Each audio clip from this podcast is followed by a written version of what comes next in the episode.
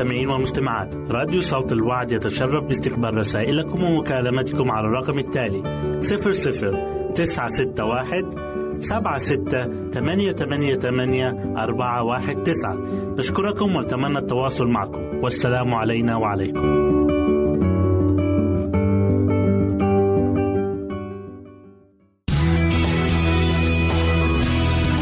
استماع وتحميل برامجنا من موقعنا على الإنترنت www.awr.org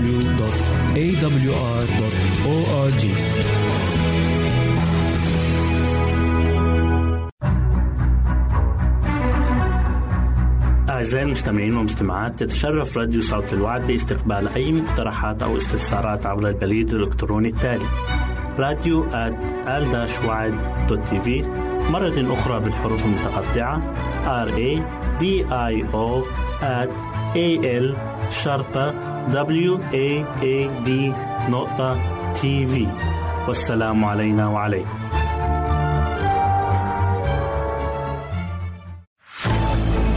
أعزائي المستمعين والمستمعات راديو صوت الوعد لا يكتفي بخدمتكم عبر الموجات الصوتية فقط بل وإنه يطرح لكم موقعا إلكترونيا يمكنكم من خلاله مشاهدة أجمل البرامج الدينية الثقافية الاجتماعية وغيرها من المواضيع الشيقة. يمكنكم زيارة الموقع من خلال عنوان التالي www.al waad.tv مرة أخرى بالحروف المتقطعة. Www.al-waad.tv والسلام علينا وعليكم.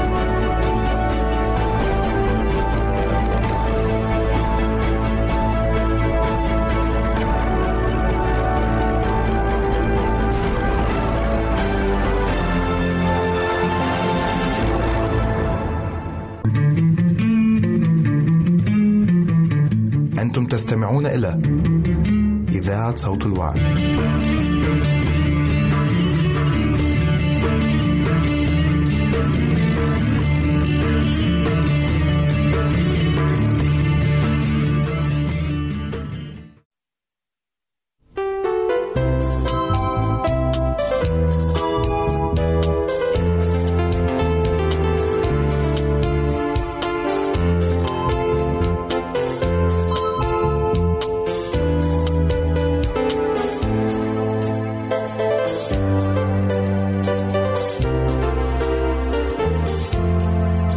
قد أتى الرب المسيح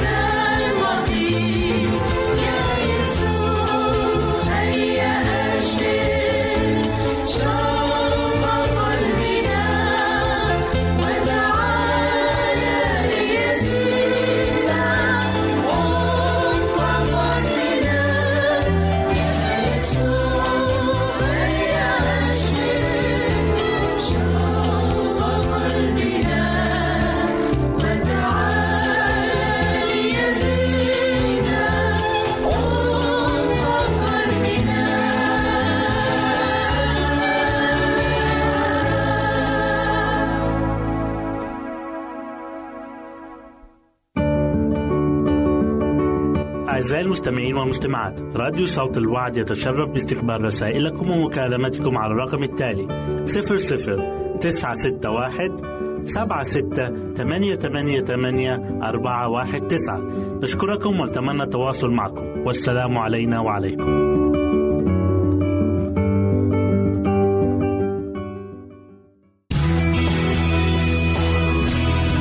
يمكنك استماع وتحميل برامجنا من موقعنا على الإنترنت www.awr.org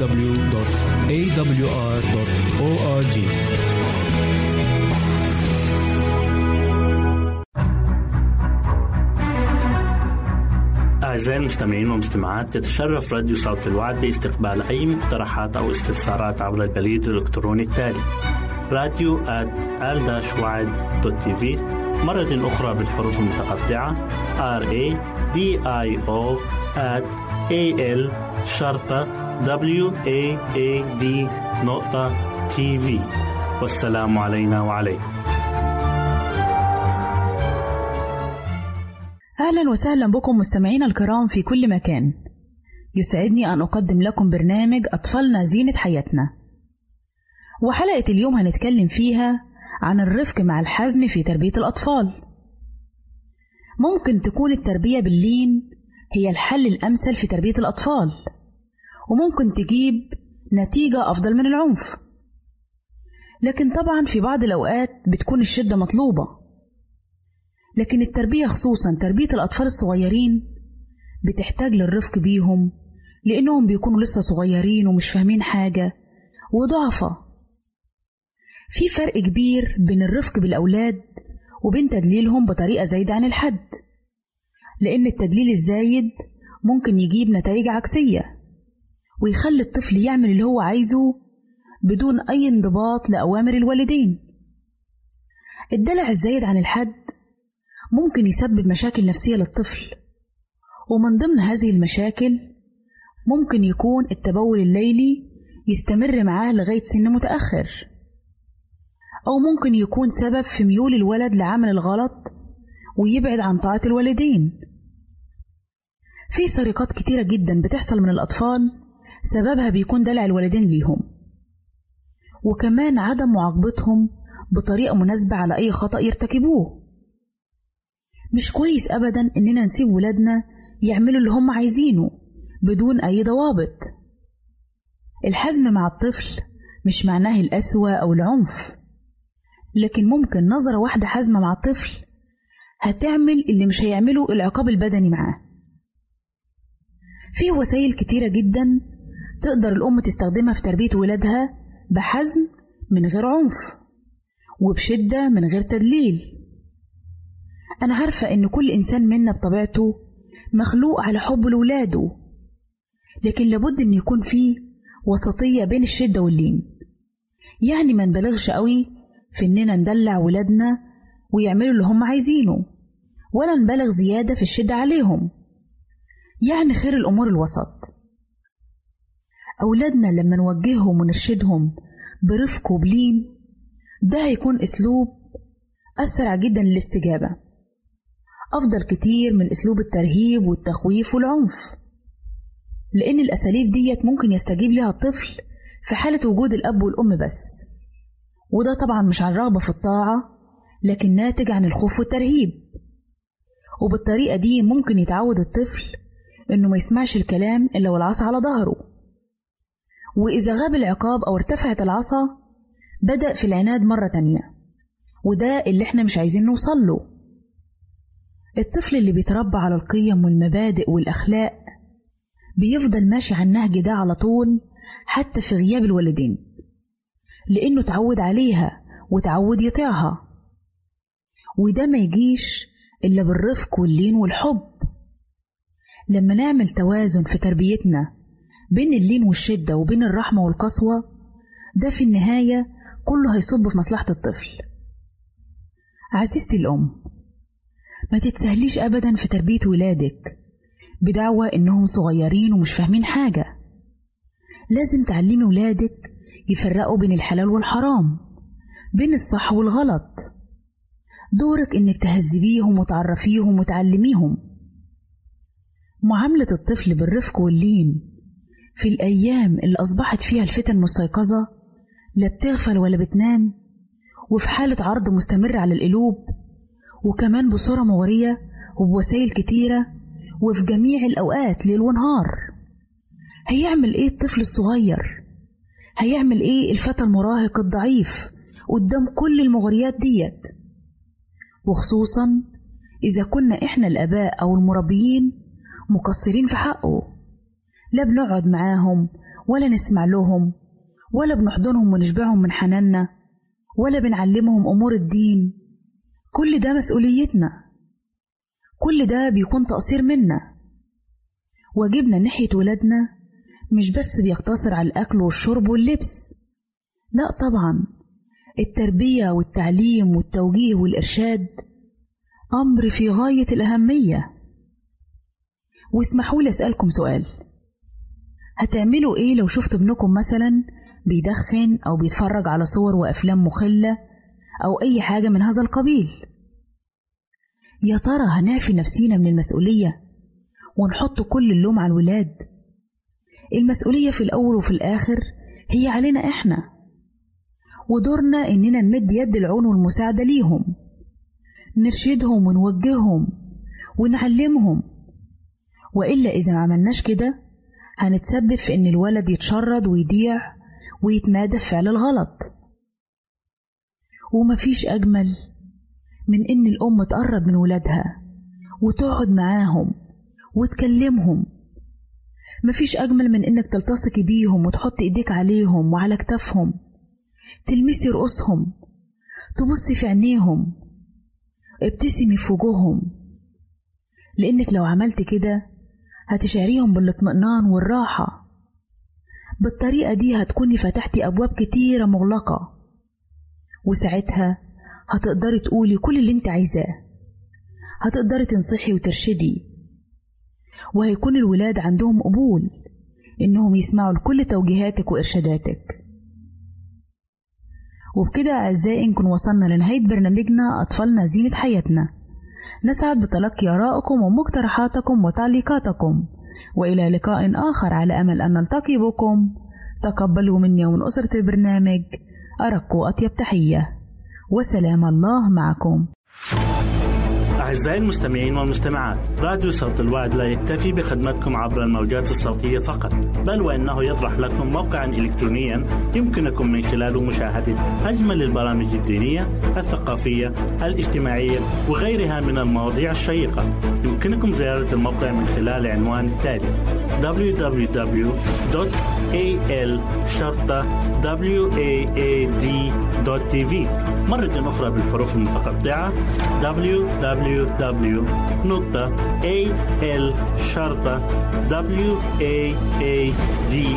www.al-waad.tv والسلام علينا وعليكم.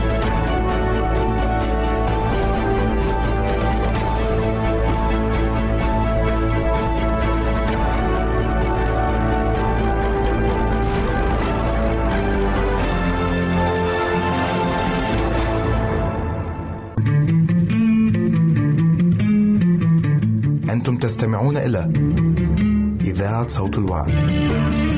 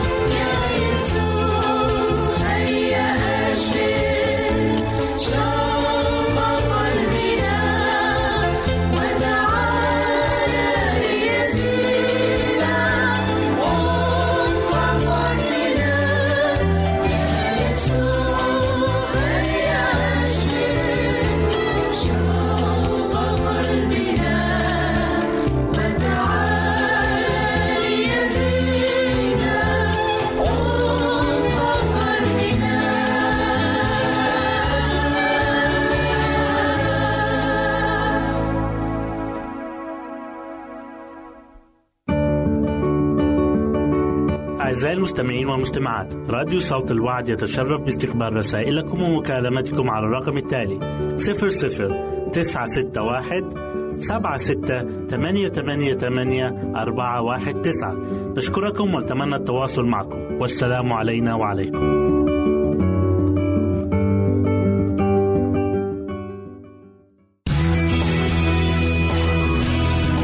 استماع وتحميل برامجنا من موقعنا على الإنترنت www.awr.org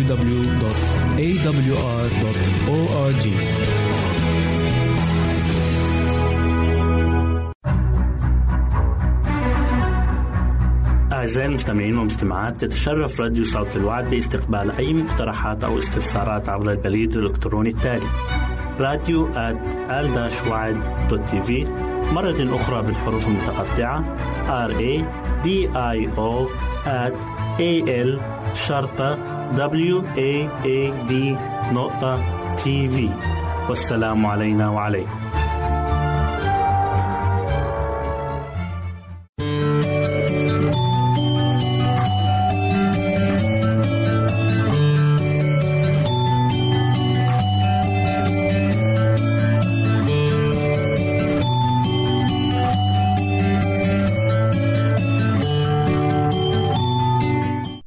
حبايبي الحلوين. أهلا بيكم في برنامج قصص وحكايات لأحلى صبيان وبنات.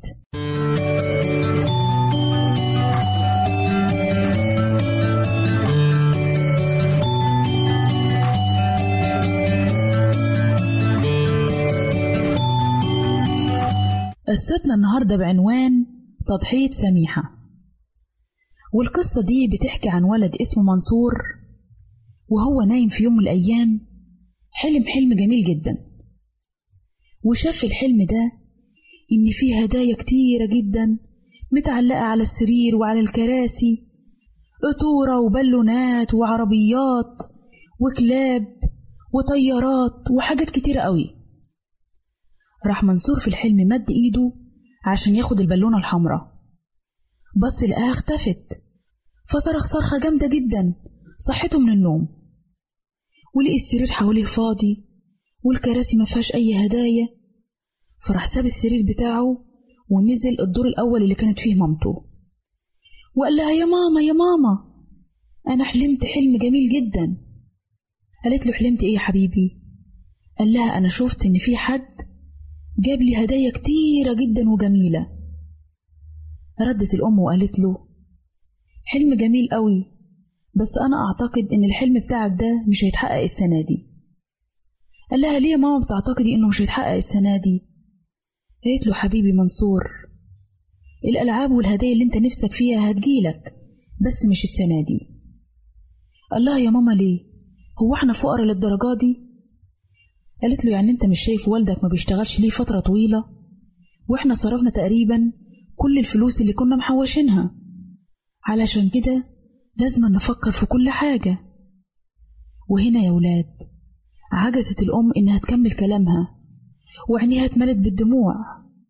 والحقيقة كمان إن منصور عينيه اتملت بالدموع.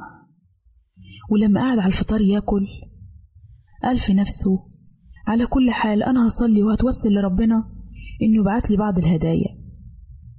الأم سابت الغرفة اللي كانت فيها وما تقدروش تتصوروا يا ولاد قد إيه كانت غرقانة في بحر من الحزن والزعل لأنهم بقيوا فقرة جدا.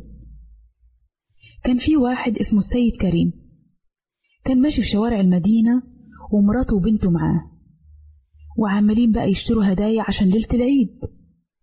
وبعد ما اشتروا هدايا كتيرة جدا مالت العربية اللي كانت معاهم. هو ركب العربية بتاعته ومراته ركبت جنبه وبنته ركبت في المقعد الخلفي. وهم في طريقهم للبيت. بص السيد كريم من المراية وقال لمراته أنا مش مبسوط أبدا باللي أنا صرفته النهاردة. قالت له ليه مش مبسوط؟ في حاجة في الدنيا أسعد من إنك تشتري هدايا للعيد. قال لها أنا عارف إن المفروض أكون مبسوط وفرحان لكن أفكاري راحت لألوف من العاطلين عن العمل اللي هما مش قادرين يشتروا هدايا لولادهم زي ما إحنا اشترينا. وبصراحة أنا شايف إن ده مش عدل. إننا نشتري كل اللي إحنا عايزينه وغيرنا مش قادر يشتري حاجة. راحت ردت مراته وقالت له طب هل إحنا هنقدر نساعدهم كلهم؟ ليه عمال تنكد علينا عيشتنا؟ قال لها أنت كلامك صح لكن على الأقل نقدر نساعد بعض منهم حتى ولو واحد أو اتنين. لأن أنا لو عملت كده هكون مبسوط جدا. قالت له طب هل أنت بتفكر في شخص خاص بيك أو تعرفه؟ قال لها آه أنا بفكر في السيد واصف اللي أنا طردته من العمل بتاعه من فترة طويلة.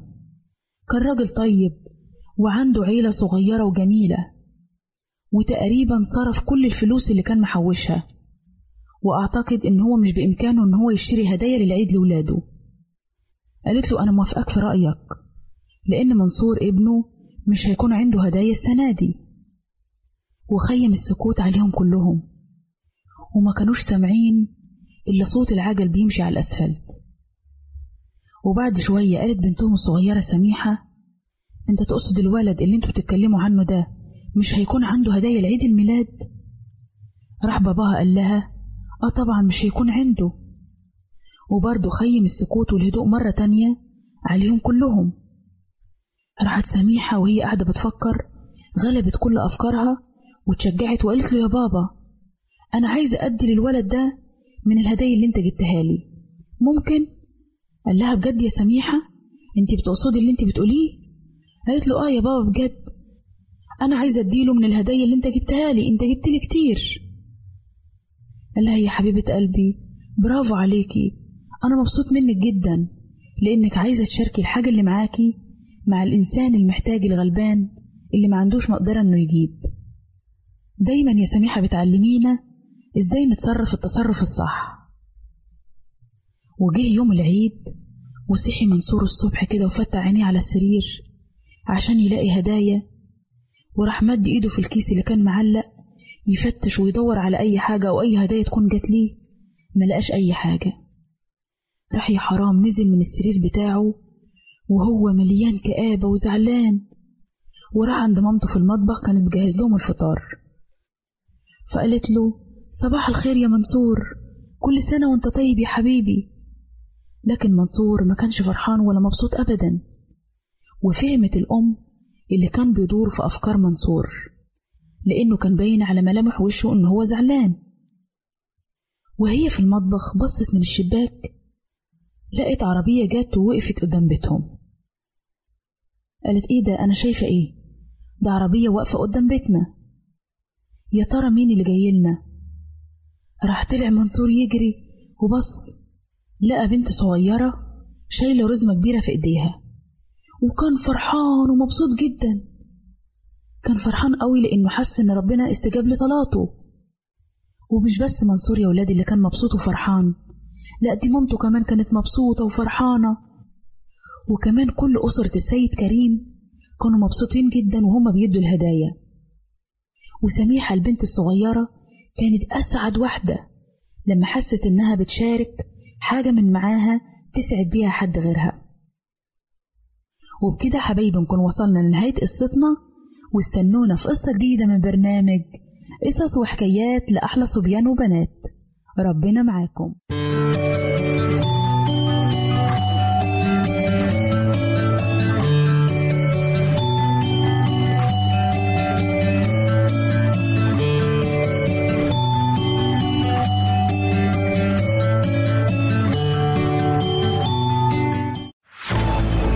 أعزائي المستمعين والمستمعات راديو صوت الوعد لا يكتفي بخدمتكم عبر الموجات الصوتية فقط بل وإنه يطرح لكم موقعا إلكترونيا يمكنكم من خلاله مشاهدة أجمل البرامج الدينية الثقافية الاجتماعية وغيرها من المواضيع الشيقة. يمكنكم زيارة الموقع من خلال العنوان التالي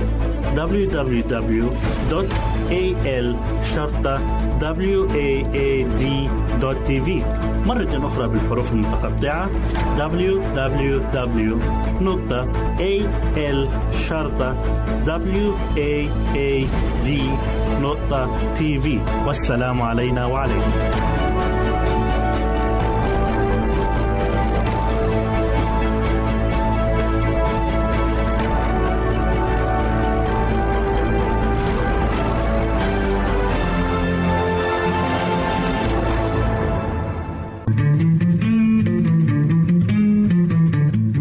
تستمعون إلى إذاعة صوت الوعد.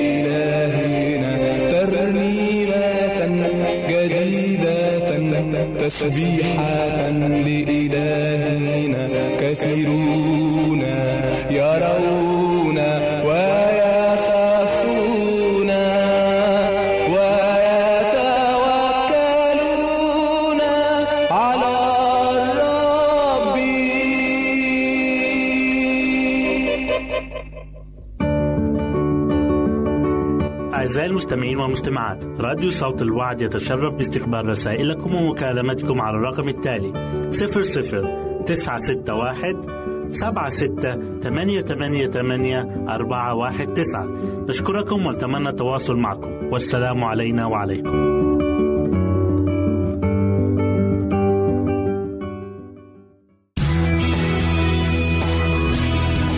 استماع وتحميل برامجنا من موقعنا على الإنترنت www.awr.org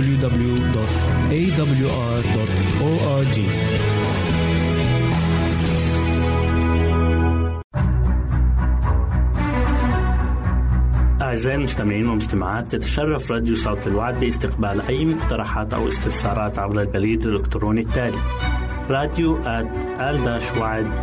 في مرة أخرى بالحروف المتقطعة R A D I O at A L شرطة W A A D نقطة تي في والسلام علينا وعليكم.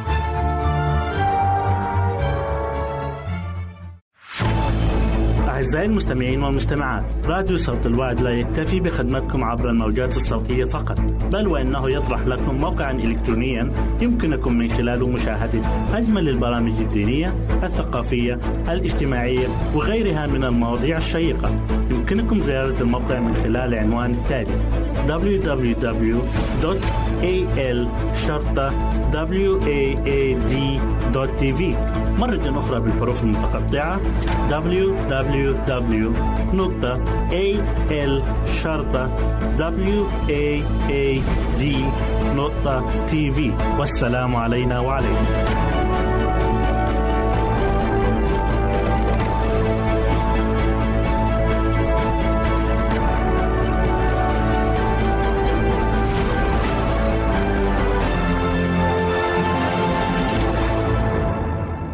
أعزائنا المستمعين. جميعنا يدرك خطر ملازمة صفة الخجل لحياتنا خصوصا بعد بلوغنا ودخولنا معترك الحياة العملية. إذ أن الخجل ولا نقصد به الحياء أو تفضيل الآخرين أو الدلال ولكننا نقصد به الانطواء والتقوقع والانعزال عن الآخرين.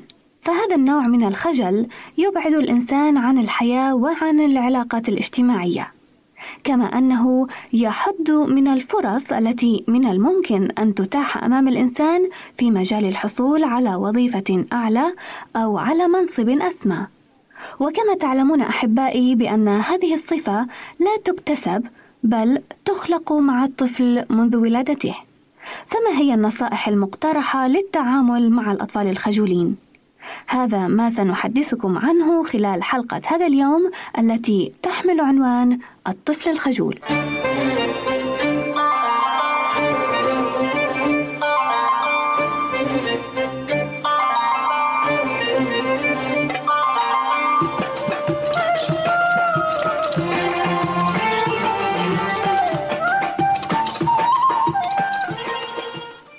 إن الأطفال الذين يعانون من الخجل كحالة مؤقتة تكون طريقة التعامل معهم سهلة، لأن صفة الخجل لا تكون من صفاتهم الأساسية، بل تكون نتيجة موقف معين أو حدث خاص.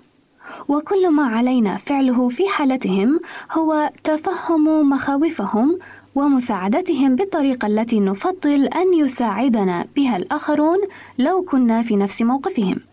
غالبا ما يشعر الأطفال بالخوف في اليوم الأول من ذهابهم إلى الحضانة أو الروضة أو المدرسة. وفي هذه الحالة يجب مرافقتهم إلى داخل القاعة أو الصف الذي سيسجلون فيه. كما علينا أن نقابل المرشد المسؤول عنهم ليتم التعارف بين الطفل والمرشدة الجديدة. ولكن ماذا عن الأطفال الذين يعانون من الخجل الشديد والذين يصابون بالقلق والخوف إذا اضطروا لمقابلة أشخاص جدد؟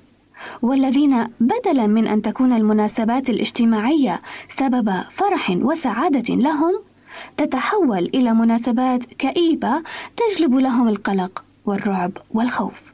إليكم الآن أيها الأعزاء بعض النصائح والاقتراحات التي قد تساعد أطفالكم للتغلب على الخجل الذي يعانون منه.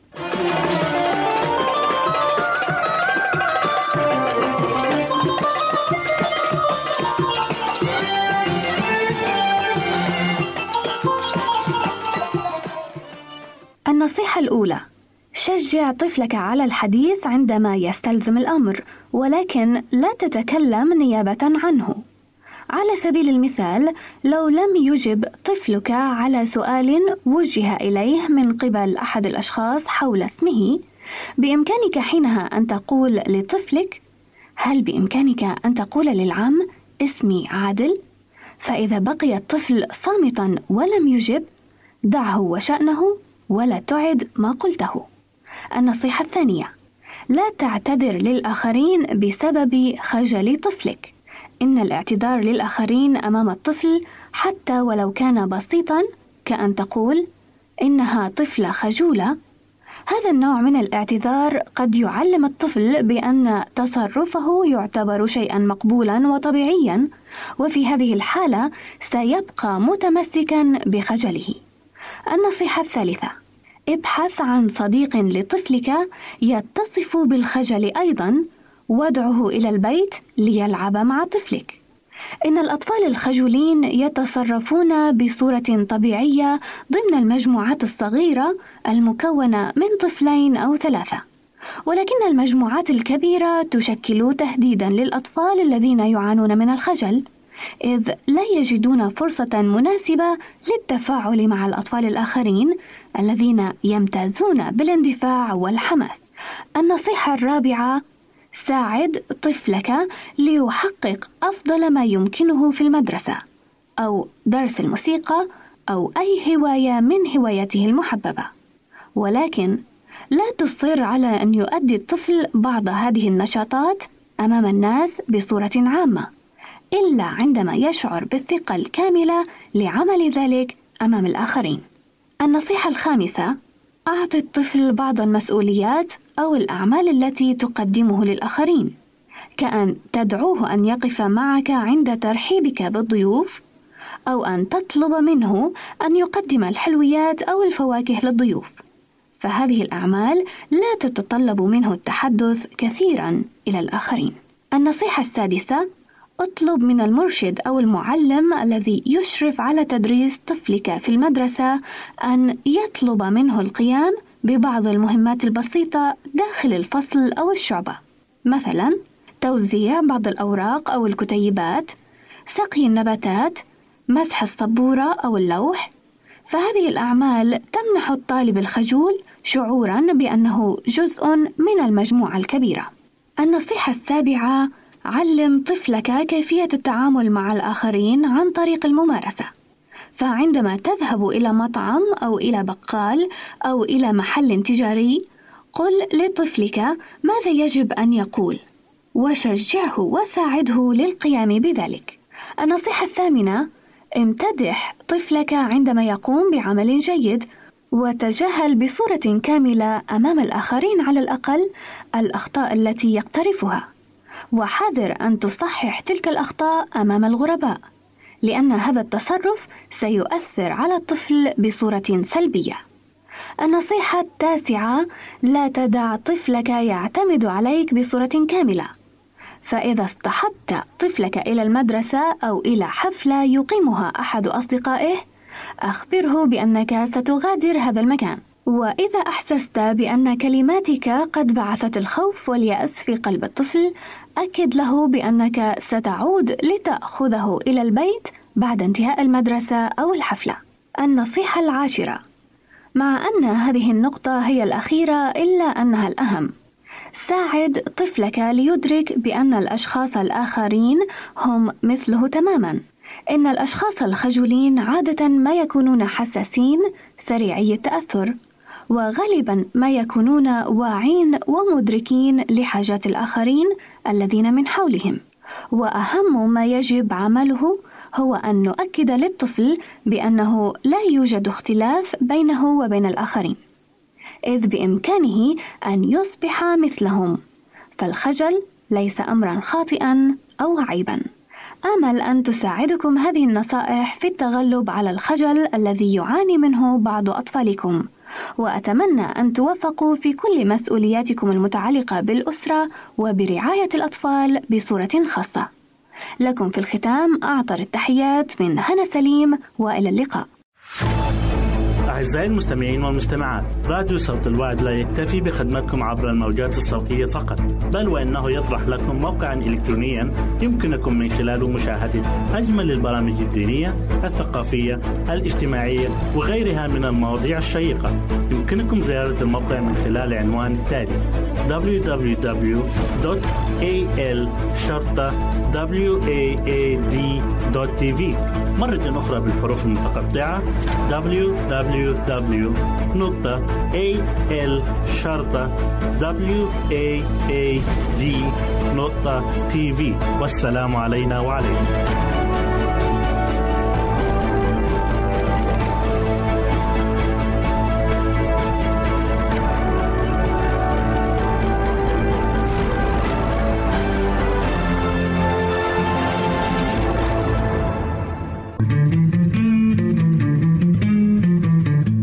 تستمعون إلى إذاعة صوت الوعد.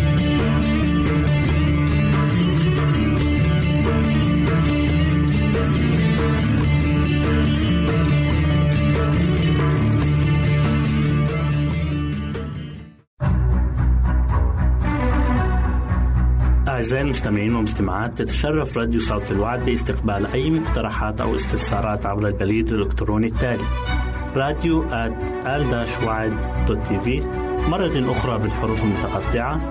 R A D I O A L شرطة W A A D نقطة تي في والسلام علينا وعليكم.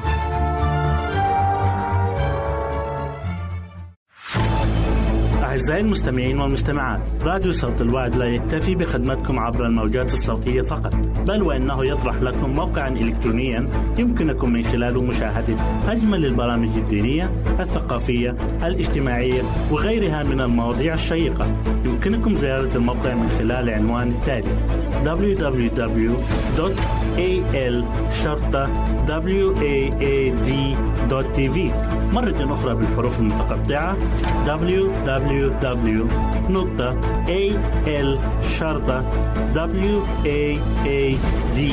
www.al-waad.tv والسلام علينا وعليكم.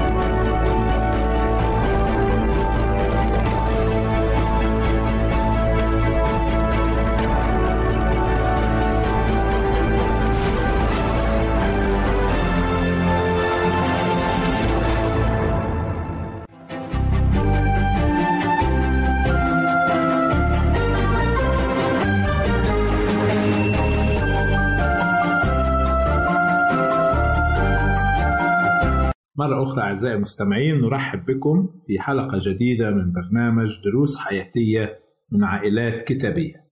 كنا قد تكلمنا عن عائلة إبراهيم وسارة وكيف أن إبراهيم كان يدرك بأنه تقدم السن بالنسبة له ولسارة كان سيمنع إنجاب الأولاد ولكن كان له إيمان قوي بأن الله سيتمم وعده. أيضا نجد نقطة أخرى في عائلة إبراهيم.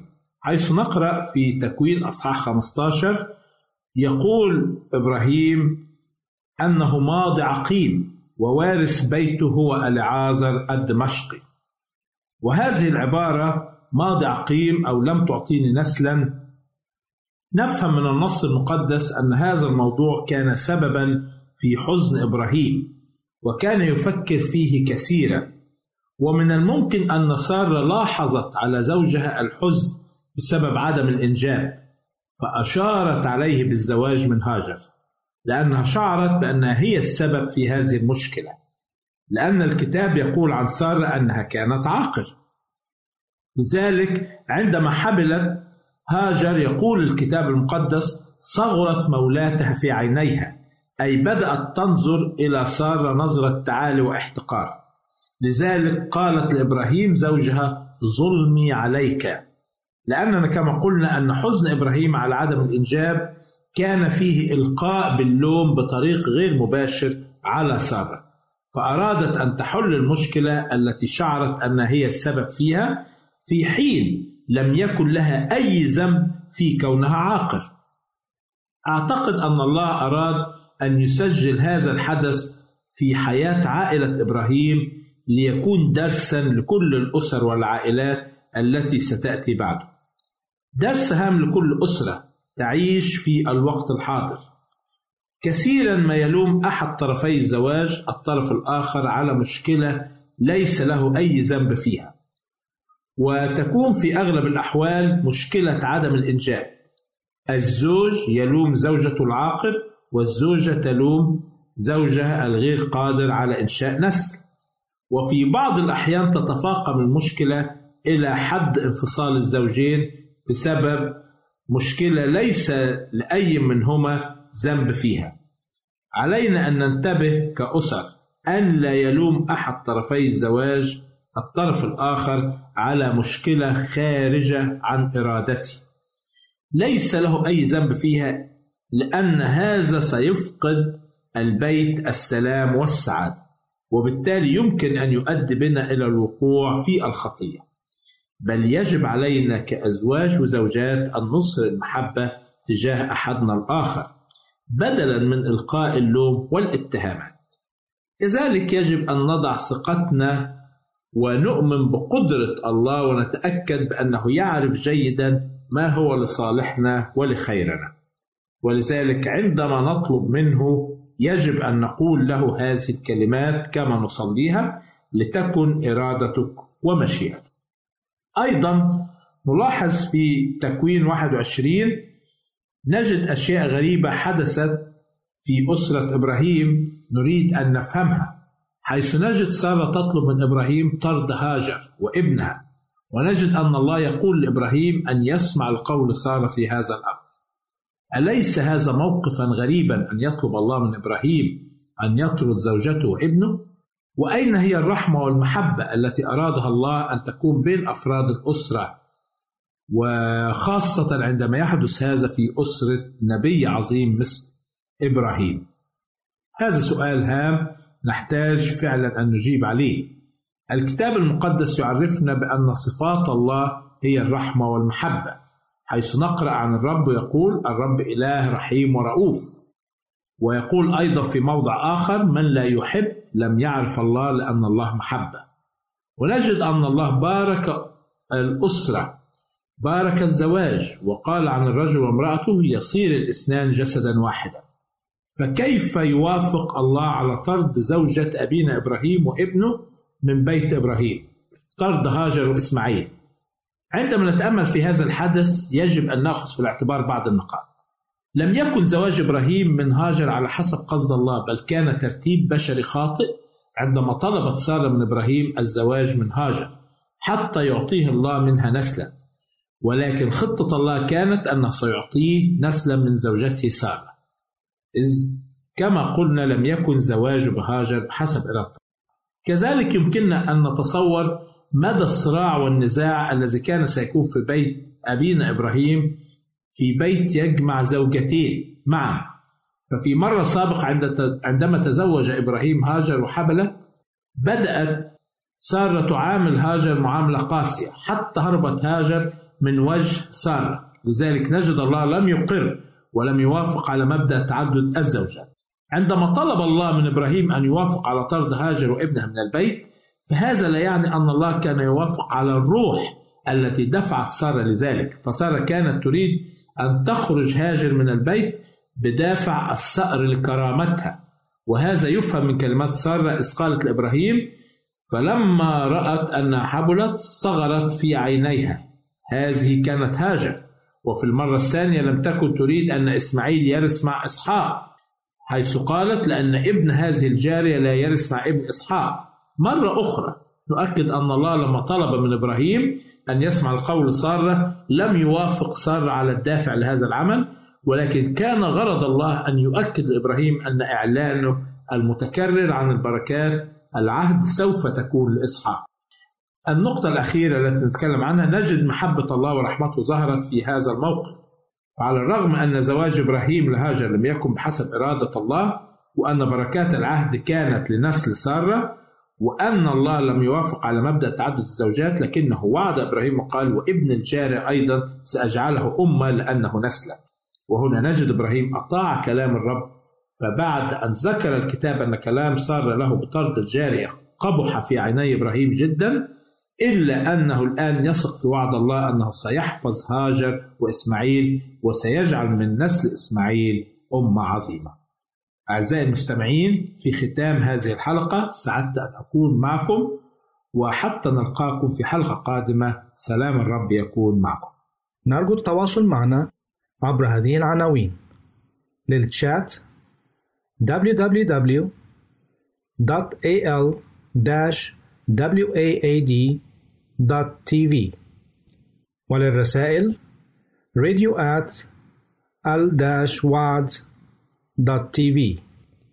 والإتصال عبر الواتساب 961 76 888 419 961 76 888 419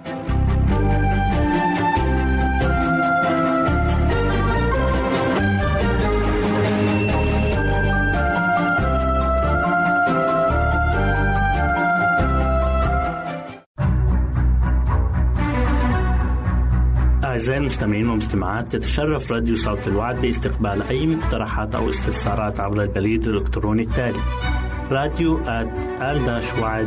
TV مرة أخرى بالحروف المتقطعة R A D I O A L شرطة W A A D نقطة TV والسلام علينا وعليكم.